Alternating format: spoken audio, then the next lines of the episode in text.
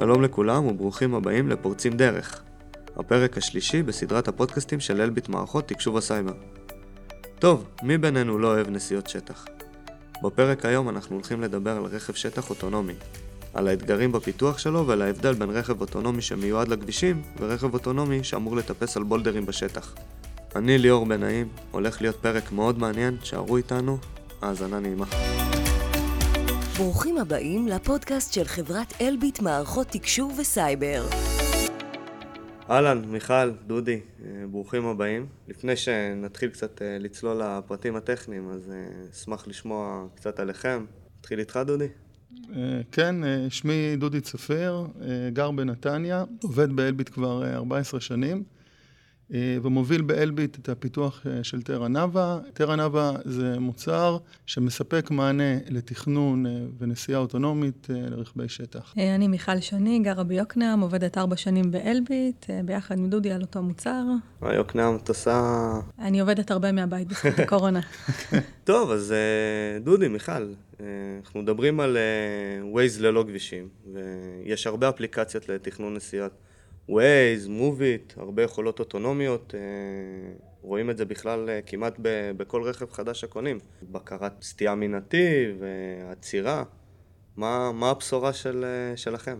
אז כשאנחנו רוצים לדבר על האפליקציות השונות, צריך לחלק את זה לשתי קטגוריות. יש את הקטגוריה של תכנון תנועה, שזה לצורך העניין Waze, שאני יכולה לשבת בבית ערב לפני, לתכנן את הנתיב שלי, את המסלול, איפה אני רוצה לנסוע.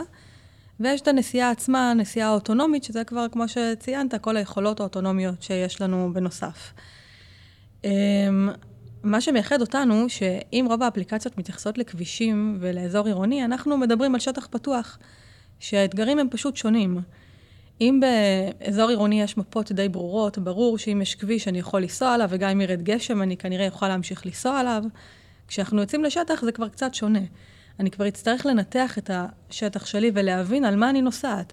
אני נוסעת על סלע, אני נוסעת על אזור עם קרקע שיכול להיות בוצי בזמן גשם.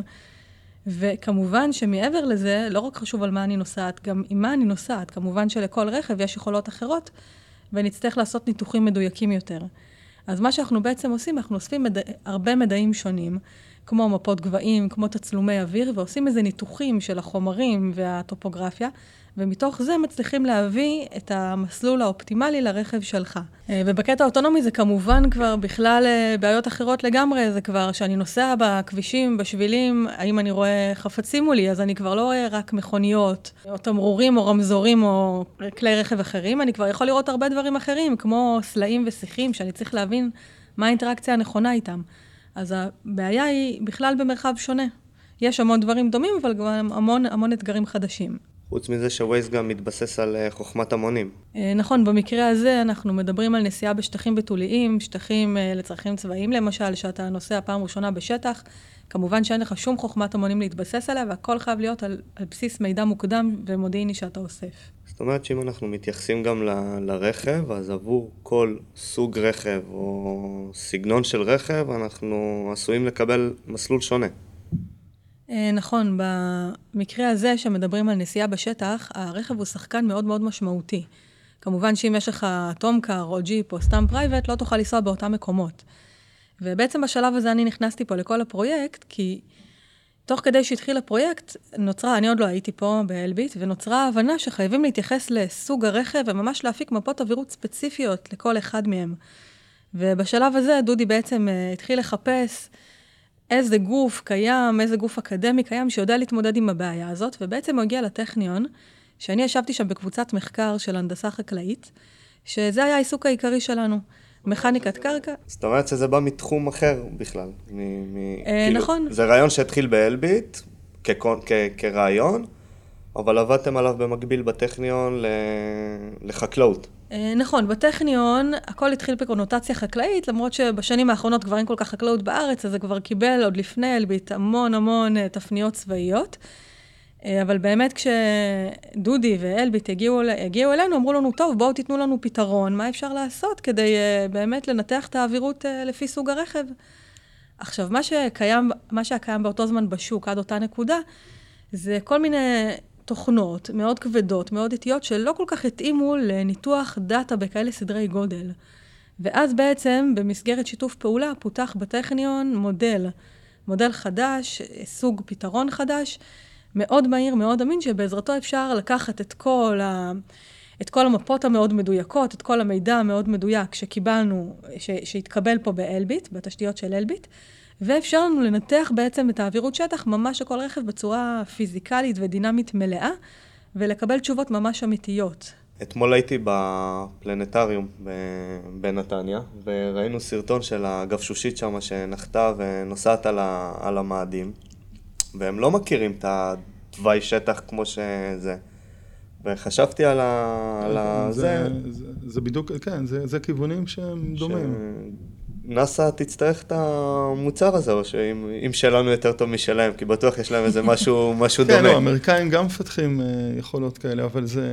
אני חושב שיש לנו טכנולוגיה שהיא יכולה להיות מאוד מעניינת. כאילו, גם... אה, אנחנו מסתכלים כל הזמן מה קורה בתחרויות של דארפה בארצות הברית, כאילו, לדעתי יש לנו גם מה להגיד שם. מיכל, זה דברים ש... שנבדקו גם בשטח? אה, כמובן, הכל נבדק בשטח, אנחנו לא מסתמכים רק על איזשהו מודל, אחרי כל מודל, כל מודל שנבנה, אנחנו יוצאים לשטח, לוקחים את הטומקר, את האמר, את הרכב שאיתו עבדנו, מדגמים אותו עם כל הסנסורים, והולכים לבדוק שאכן מתקבלות תוצאות uh, כמעט אותו דבר, כמעט זהות, ואכן ברוב המבחנים שעשינו ראינו התאמות uh, ממש טובות למודל. ובאיזשהו שלב אמרנו, אוקיי, אז יש לנו פה את הרכב, ותכננו מסלול, בואו ניתן לנהג לא מיומן, לא, לא יודע לנהוג בשטח יותר מדי. ניתן לו לנסות uh, לנסוע אחרי הנתיב, נראה אם הוא מגיע ליעד. וזו הנקודה שבה, לצורך העניין זה היה דודי, שהוא נבחן מול נהג מאוד מנוסה, שניסה לעבור שם באיזשהו מבוך סלעים ולא הצליח להגיע לראש הפס... לפסגה. ודודי נסע ככה עם המערכת, והצליח ממש להגיע עד היעד. הכל בזכות הנתיב שתוכנן בקפידה לפני זה דרך המודל. ובשלב הזה אמרנו, אוקיי, רגע, יש לנו את הנתיב, לא צריך נהג מאוד מיומן, אז למה בעצם צריך את הנהג?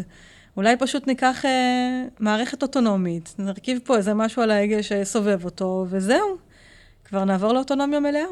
תכננתי איזה מסלול שטח פה במשרד לאיזשהו רכב, ואני מגיע לנקודה, רוצה להגיע מנקודה X ל-Y, ונפל סלע או נפל עץ. זה משהו שאנחנו יודעים להתמודד איתו? כן, לא, זו שאלה טובה. אמ, עד עכשיו בעצם מיכל תיארה את כל תהליך תכנון תנועה. בעצם במהלך התכנון תנועה אנחנו אוספים את כל המידעים שיש ברשותנו, אם זה חומרי מיפוי, מידעים וקטוריים, הקלטות של ניסויים קודמים, ויוצרים לעצמנו אה, מפת אווירות שמתארת את יכולת הפלטפורמה לנוע בשטח נתון, ואז אנחנו בעצם, אה, על סמך יכולת הפלטפורמה, אה, מסוגלים לנתח עבור אותו פלטפורמה, אותה רכב, את המסלול האופטימלי. עכשיו, כמו שאתה אומר, אנחנו באים לנסוע, ופתאום קורים דברים בשטח. יש פתאום רכב שחוסם לנו את השביל, יש איזה גדר שלא ראינו בחומר מיפוי, דרדר סלע, נפל עץ, ואנחנו צריכים להגיב לזה. איך אנחנו עושים את זה? הרכב שלנו בעצם מצויד אה, באוסף של חיישנים אה, שמאפשרים לו לראות את העולם בכל מיני צורות. אה, ואנחנו פיתחנו בקבוצה אוסף של אה, אלגוריתמים מבוססים על למידה עמוקה, שמאפשרים לנו בעצם אה, להתיך את המידע מהסנסורים השונים ולייצר אה, תמונה של העולם סביבנו. ואנחנו בעצם לוקחים את היכולות הפיזיקליות של הרכב ובוחנים איך בעצם הרכב הזה יכול לנוע באותו עולם. זאת אומרת, אם אנחנו בעולם נגיד ראינו שיש איזשהו שיפוע צד, או יש איזשהו סלע, או יש עכשיו שלולית, אנחנו מבינים שהיא קיימת בעולם על סמך הניתוחים שעשינו באמצעות הרשתות העמוקות, ואנחנו uh, משתמשים במודל הפיזיקלי כדי לנתח את ההתקדמות בעולם. ברגע שבנינו לעצמנו את אותה, uh, מה שאנחנו קוראים לה מפת אווירות לוקאלית, שמתארת את כושר האווירות של הרכב במרחב הקרוב סביבו, אנחנו שואלים את עצמנו שאלה מאוד פשוטה, האם הנתיב שהתבקשנו לנסוע, אנחנו עדיין מסוגלים להמשיך לנסוע בו? אם אנחנו מסוגלים להמשיך לנסוע, מצוין, ממשיכים לתת גז. אבל אם אנחנו רואים שיש באמת מכשול או קבוצה של מכשולים שמפריעה לנו להמשיך בהתקדמות, אז אנחנו פונים אה, לאלגוריתמיקה אחרת מתחום התכנון הדינמי, אלגוריתמיקה של אה, מציאת הנתיב האופטימלי בזמן אמת. אה, יש קבוצות שלמות של אלגוריתמים שעוזרות לנו בעניין הזה, ואנחנו בעצם בכל רגע נתון מסתכלים מה קורה סביבנו, מסתכלים האם אנחנו יכולים להישאר על הנתיב, במידה ולא, אנחנו מוצאים את הנתיב, את המעקף האופטימלי, כדי להמשיך ולהישאר על הנתיב הגלובלי שיצרנו בדרך אל היעד. זה בגדול התהליך שמתאר את הנסיעה האוטונומית. תשמע, זה מדהים, זה מזכיר לי את התחרויות של ה-WRC, מי שלא מכיר זה ה-World Rally Championship, ויש נהג ויש נווט, שהנהג לא יודע, זה, הנווט הוא זה שבעצם מסביר לו, רגע, תיקח פה ימינה מהר, תיקח פה שמאלה חד, ותחרויות אה, מגניבות כאלה, ובעצם המערכת שלכם מחליפה את הנווט. זהו, החלום אה, הגדול שלנו זה להיות, להגיע למצב שאנחנו מסוגלים להחליף גם את הנווט וגם את הנהג, ולקחת מהנווט בעצם שני תפקידים, אחד זה את התכנון המקדים שלו לפני התחרות, כי בסופו של דבר הנווט גם בונה את צירי הניווט אה, לאורך כל השטח, וגם את הפעולות התיקון הקלות שאותו הנווט עושה אה, על סמך מכשולים לוקאליים שהוא רואה שזה שיתוף פעולה בעצם גם של הנווט וגם של הנהג. זאת אומרת, בחלום הגדול שלנו אנחנו רואים את עצמנו מגיעים יום אחד לתחרות כזאת, שהכל קורה בצורה אוטונומית. הכל מתבסס על יכולות התכנון שלנו ועל יכולות הנסיעה האוטונומיות. מה שמחליף את העיניים אה, של הנווט והנהג זה בעצם אה, אוסף החיישנים שאנחנו נשים אה, על הרכב, ומה שמחליף את, המוח שלהם בעצם זה אותו קיט רובוטי שיושב ברכב. זאת אומרת שהמערכת מחולקת לשניים, לנווט ולנהג. נכון, יפה מאוד. וזה מוצרים שהם, חוץ מזה שהם משלימים אחד את השני, הם יכולים להימכר בנפרד למשל? כן, כן, בוודאי. זאת אומרת, אני יכול להביא את הסנסורים שלי, את הרכב שלי, סנסורים שלי, ולהתחבר למערכת תכנון שלכם? לא, היופי במה שפיתחנו, שאנחנו בעצם בונים מערכת שהיא מאוד מודולרית. כאילו, הרכיב של התכנון הוא רכיב שהוא לגמרי מנותק מהרכיב של הנסיעה. הקשר היחיד ביניהם הוא שכשאנחנו מבצעים נסיעה אוטונומית, אנחנו מקבלים מהרכיב התכנון את המסלול שאנחנו צריכים לנסוע, ולצורך העניין אנחנו יכולים גם לעבוד עם מערכת תכנון אחרת, לא שלנו. אה, ככה שזה שתי מודולים מנותקים, שכל אחד הוא יחידה עצמאית וכל אחד אה, יש לו את השווקים שלו. ואפשר להגיד שגם אה, מערכת התכנון, אפשר להשתמש בה גם עבור משימות שהן לא אוטונומיות. זאת אומרת, גם אם עכשיו יש, נמצא בן אדם בשטח ושואל את עצמו איך אני מגיע הכי טוב מנקודה א' לנקודה ב', הוא יכול ללכת למערכת התכנון והיא תגיד לו איך לנסוע בצורה הכי טובה, בהתאם לרכב שהוא נוסע בו. ככה שזה שתי יחידות מנותקות, ולגבי הנסיעה האוטונומית, אנחנו בנינו את המערכת בצורה כזאת אה, שהיא אגנוסטית לסוג הרכב, זאת אומרת, אנחנו יכולים לתמוך אה, במגוון רחב של רכבים, אנחנו יכולים לתמוך במגוון רחב של סנסורים, אנחנו יודעים לקנפג את המערכת ככה שתעבוד בצורה אופטימלית עבור כל רכב ועבור כל אה, חליפת סנסורים שנשים עליו. אני זוכר מטיולי שטח שהיינו מגיעים, לפני שנכנסים קצת מורידים לחץ אוויר בגלגלים. זה משהו שהמערכת אה, יודעת אה, להגיד עכשיו, רגע, אולי שווה קצת אה, להוריד לחץ אוויר, או שווה... כמובן, המודל תנועה נכנס עד לרזולוציות האלה של לחץ אוויר בגלגלים, ואם נראה במודל תנועה שהאווירות לא טובה, ננסה את המודל עם לחץ אוויר אחר ונמליץ על זה. מגניב. דודי, יש מערכות כאלה שהן לאו דווקא בעולם הצבאי, ביטחוני? זהו, העולם של האוטונומיה ברכבי השטח, עולם שמתפתח בקצב אה, מאוד מאוד גדול, אה, בכמה שווקים. אה, אחד השווקים המרכזיים זה תחום החקלאות. יש בשנים האחרונות התפתחות מאוד גדולה סביב נושא החקלאות המדייקת, וכל יצרניות הרכב הגדולות לעולם החקלאות, אם זה ג'ון דיר, אם זה קטרפילר, אם זה יונדה, אם זה וולבו, משקיעות היום תקציבי ענק. בתהליכים של אה, אוטומציה של הפלטפורמות, ואנחנו כבר רואים אה, לא מעט טרקטורים אוטונומיים וכלים אוטונומיים שנוסעים היום בשדות. אבל גם בתחומים נוספים, אנחנו יכולים לראות את התחומים הגדולים של אה, למשל ציוד מכני הנדסי, רכבים שחוצבים עבורנו את הכבישים ועושים בשבילנו עבודות עפר, רכבים שנוסעים במכרות, רכבי כיבוי אש, שגם שם מתחילים להיווצר פתרונות אוטונומיים ועוד ועוד ועוד תחומים נוספים כמו פאנלים סולאריים, רכבים אוטונומיים שמאבטחים כל מיני מתקנים. אה, זה תחום שפשוט אה, נמצא בהתפתחות דרמטית בשנים האחרונות, כי כולם מבינים שזה העתיד. כלומר, אנחנו נמצאים עכשיו באיזושהי נקודת מעבר שעדיין הבן אדם יושב מאחורי ההגה, וזה משהו שהולך להשתנות בשנים הקרובות בכל התחומים, גם בכביש וגם בשטח. אז מה, מה אנחנו הולכים לראות לפני? אובר שמגיע לאסוף אותי מהבית אה, ללא נהג, או קטרפילר שחורס שדות אה, בצורה אוטונומית? או, זאת שאלה גדולה. אה, קודם כל, תעשיית הרכב האוטונומי היא אחד הקטליזטורים הכי גדולים של כל תעשיית ההייטק. משתתפות בה באמת אה, כמעט כל החברות הגדולות, אם זה גוגל דרך ויימו, אם זה אינטל דרך מובילאיי, אם זאת אמזון, אם זאת כמובן טסלה, אה, שהיא כרגע מובילה לדעתי את תעשיית הרכב, וחברות כמו ג'נרל מוטורס וטויוטה ומיצובישי ומי לא. כולן נמצאות שם, כולם מבינים, כל, כל חברת רכב מבינה היום שאם לא תהיה במשחק הזה, היא לא תהיה שם עוד כמה שנים, ולכן מושקעים שם תקציבי ענק. וזה אה, דוחף אה, קדימה גם את ההתפתחות של הרכב האוטונומי בכביש, אבל גם את ההתפתחות של הרכב האוטונומי בשטח, כי עצם הפיתוח הגדול שנעשה היום ברכבי הכביש יוצר המון המון יכולות שאנחנו משתמשים בהם גם בשטח. אם זה בתחום החומרה, למשל פתרונות, למשל חברת NVIDIA, שמאיצה בצורה דרמטית את, ה, את יכולות ה, המאיצים הגרפיים שלה, ויכולות העיבוד שלה מאפשרות לנו להריץ רשתות יותר ויותר עמוקות, יותר ויותר מתוחכמות בקצבים יותר גבוהים. אם זה המון יכולות אלגוריתמיות שמפותחות על ידי מיטב החוקרים בעולם. שאפשר לעשות להם את ההתאמות הנכונות גם עבור uh, uh, רכבי השטח, ואם זה יצרניות הסנסורים, שעד לפני כמה שנים uh, הסנסורים לרכבי, ל, לרכבים בכלל היו מאוד מאוד יקרים, והיום יש התפתחות ענקית בתחום הזה, ואפשר למצוא היום כבר סורקי לייזר במחירים שהם, לא נגיד שווים לכל נפש, אבל הרבה יותר נמוכים ממה שהיו בעבר, מצלמות שנעשות יותר אמינות, יותר טובות ויותר זולות.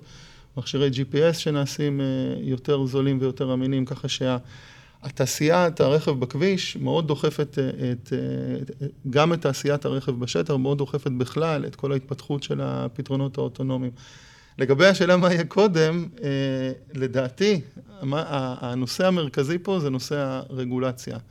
בסופו של דבר, אם אנחנו, מה שעוצר כרגע את הנסיעה האוטונומית על הכביש, זה בראש ובראשונה נושא הרגולציה, נושא הבטיחות, היכולת של אותו יצרן רכב לבוא ולהגיד, שמעו, הרכב שלי 100% בטוח, הוא ייסע, בביט... הוא ייסע בצורה יותר טובה מהנהג האנושי והרבה יותר טובה מהנהג האנושי. זאת אומרת, היכולת גם של אותו יצרן רכב לבוא ולהוכיח את זה.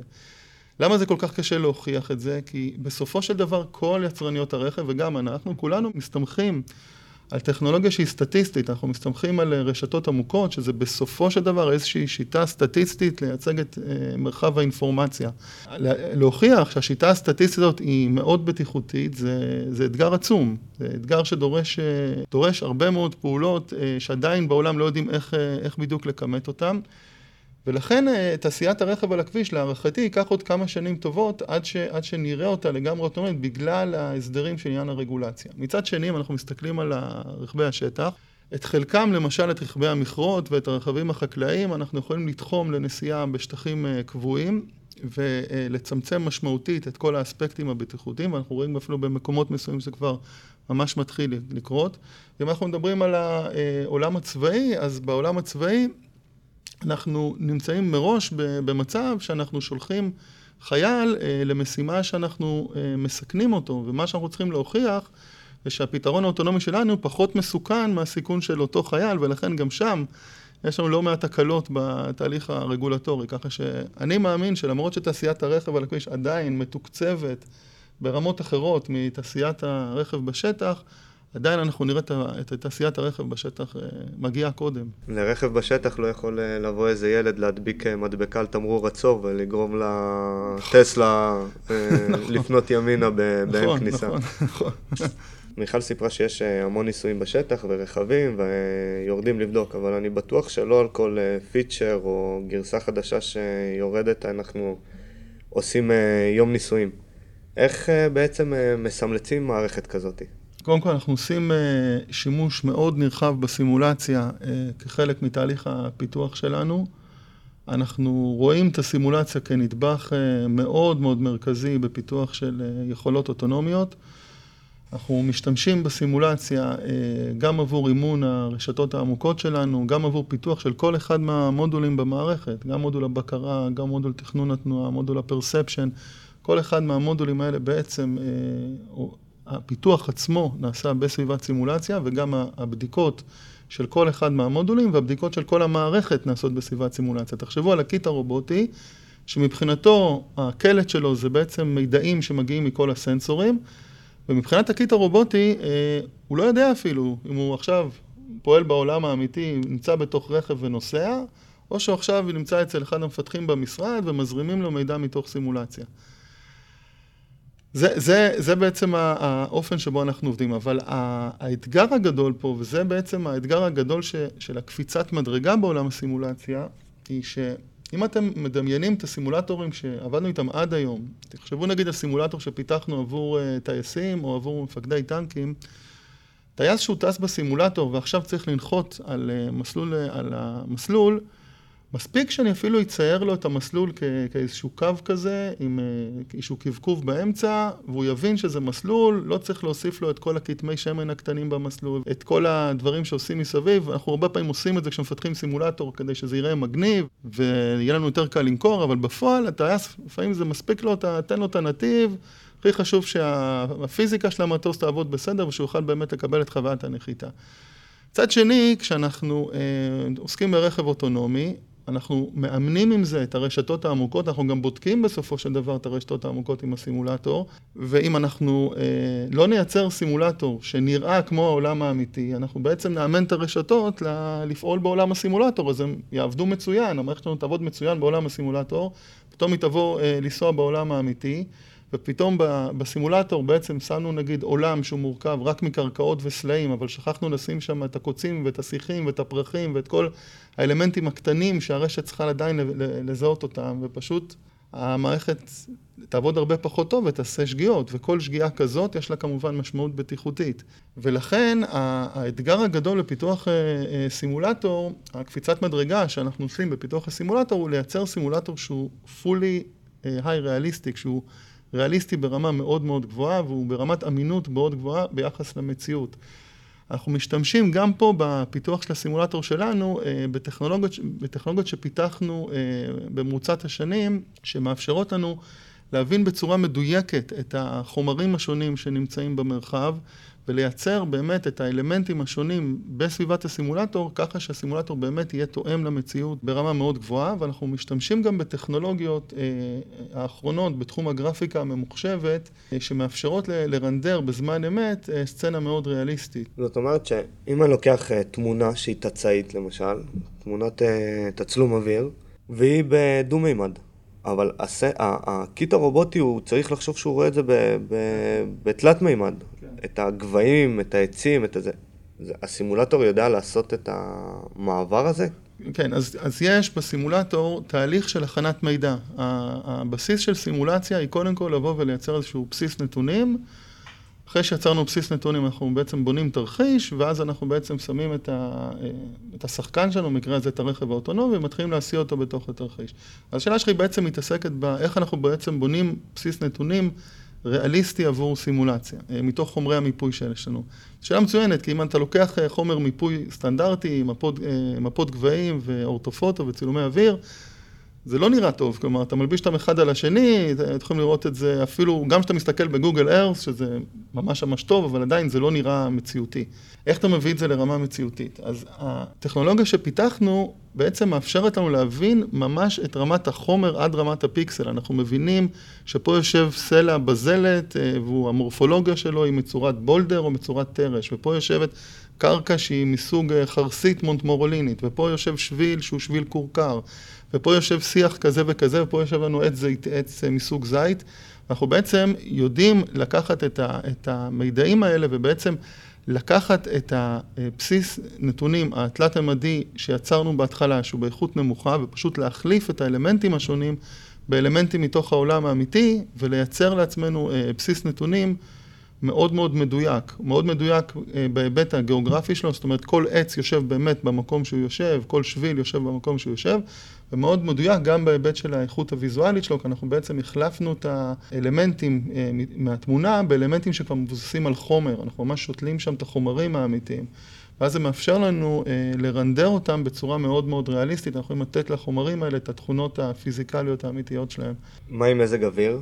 אנחנו יודעים לסמלץ? כן, כן. גשם, ה- שלג. לא. זה, זה כבר משהו שהוא היום כמעט כל מנוע גרפי אה, תומך בדברים האלה, זה כבר לא, אתה יודע, זה כבר לא פיתוחים שלנו, אנחנו משתמשים פה ב, בטכנולוגיות שהן קיימות אה, אה, בשוק, שמאפשרות בעצם אה, לקחת סצנה ולהוסיף לה כל דבר שאתה תרצה, אם זה תנאי מזג אוויר שונים, אפשר לסמלץ שם סופות חול ועשן ואש, וכמובן... אה, לעבוד בעונות שונות של השנה ובמקומות uh, שונים בעולם. Uh, ה- היתרון הוא שבאמת הסימולציה היא ממש מהפכה. זאת אומרת, אם עד עכשיו הייתי, כדי להוכיח את האמינות של המערכת שלי וכדי לאמן את הרשתות שלי, הייתי צריך... Uh, ל- להשתותט לי ברחבי העולם ולהגיע לכל מקום ולנסוע, וחברות מחזיקות שיאים ענקיים של רכבים שיעשו את זה. מה שהסימולציה נותנת לנו ברגע שהיא מגיעה לרמת אמינות גבוהה, היא מאפשרת, הנה, הנה, תייצר בסיס נתונים בברזיל או באוסטרליה או בארצות הברית, תייצר איזה תרחיש שאתה רוצה, פשוט תיסע אותו, כל עוד אתה שומר על רמת ריאליזם גבוהה, תאמן עם זה את הרשתות. בסוף, כאילו, כן, לוקחים בתהליך האימון של הרשתות גם אה, מידעים מהעולם האמיתי, כדי לעשות fine tuning לרשת וכל הזמן כדי לוודא שבאמת הסימולציה תואמת למציאות, אבל הנפח העבודה בשנים הקרובות יעבור יותר ויותר אה, לעולם הסימולציה, כל עוד היא מסוגלת לתת את רמת הריאליזם המתאימה. אבל היו המון עבודות הכנה בסימולציה מבחינה של uh, תיוגים שבטוח צריך לעשות ידני כדי שהמנוע ידע שהתיוג הזה זה עץ מסוג, uh, לא יודע, זית והאבן הזאתי זה כן, של... בזלת. נכון. אז שוב, בתהליך של האימון של הרשתות העמוקות, יש לנו שלב של תיוג, רשתות שהן רשתות סופרוויזד, כאילו דורשות uh, תהליך של תיוג, זה עוד היה בשלב שעוד לפני הסימולציה, בשלב שיצרנו את מפת החומרים. אנחנו משתמשים במפת החומרים, זה היופי, אנחנו משתמשים במפת החומרים גם עבור אה, ניתוח האווירות, ואנחנו משתמשים במפת החומרים גם כדי לייצר את בסיס הנתונים בסימולציה. אז אם אתה שואל לגבי הייצור של מפת החומרים, אז כן, בתהליך ייצור מפת החומרים יש אה, תהליך של תיוג, שבו אנחנו לא מתייגים את כל השטח, כן, אנחנו לוקחים דוגמיות, אנחנו מראים ל- לרשתות שלנו, ככה נראה עץ זית שמסתכלים עליו מלמעלה, ככה נראה סלע בזלת, אה, ככה נראה שביל, ככה נראה בית. נותנים אה, מרחב מספיק גדול של אה, אינפורמציה כדי שהרשת תוכל להתאמן עליו אה, ובסוף לפתור את כל השטח. היופי פה זה שככל שאנחנו פותרים יותר ויותר שטחים, אנחנו כבר צריכים לאמן פחות.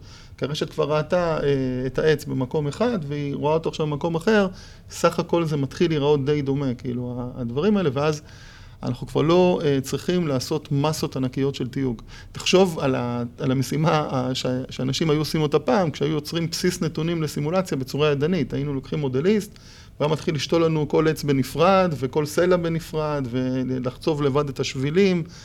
זו עבודה נוראית, זאת אומרת, פעם, uh, תעשיית המשחקים למשל, כשעבדתי בה בהתחלה, היינו מחזיקים צוות ארט יותר גדול מצוות הפיתוח, כי... לך, לך תייצר את, ה, את הסצנה של המשחק, הכל בצורה ידנית, וכשאתה מדבר על רכב אוטונומי זה משהו ברמת מסיביות הרבה יותר גדולה.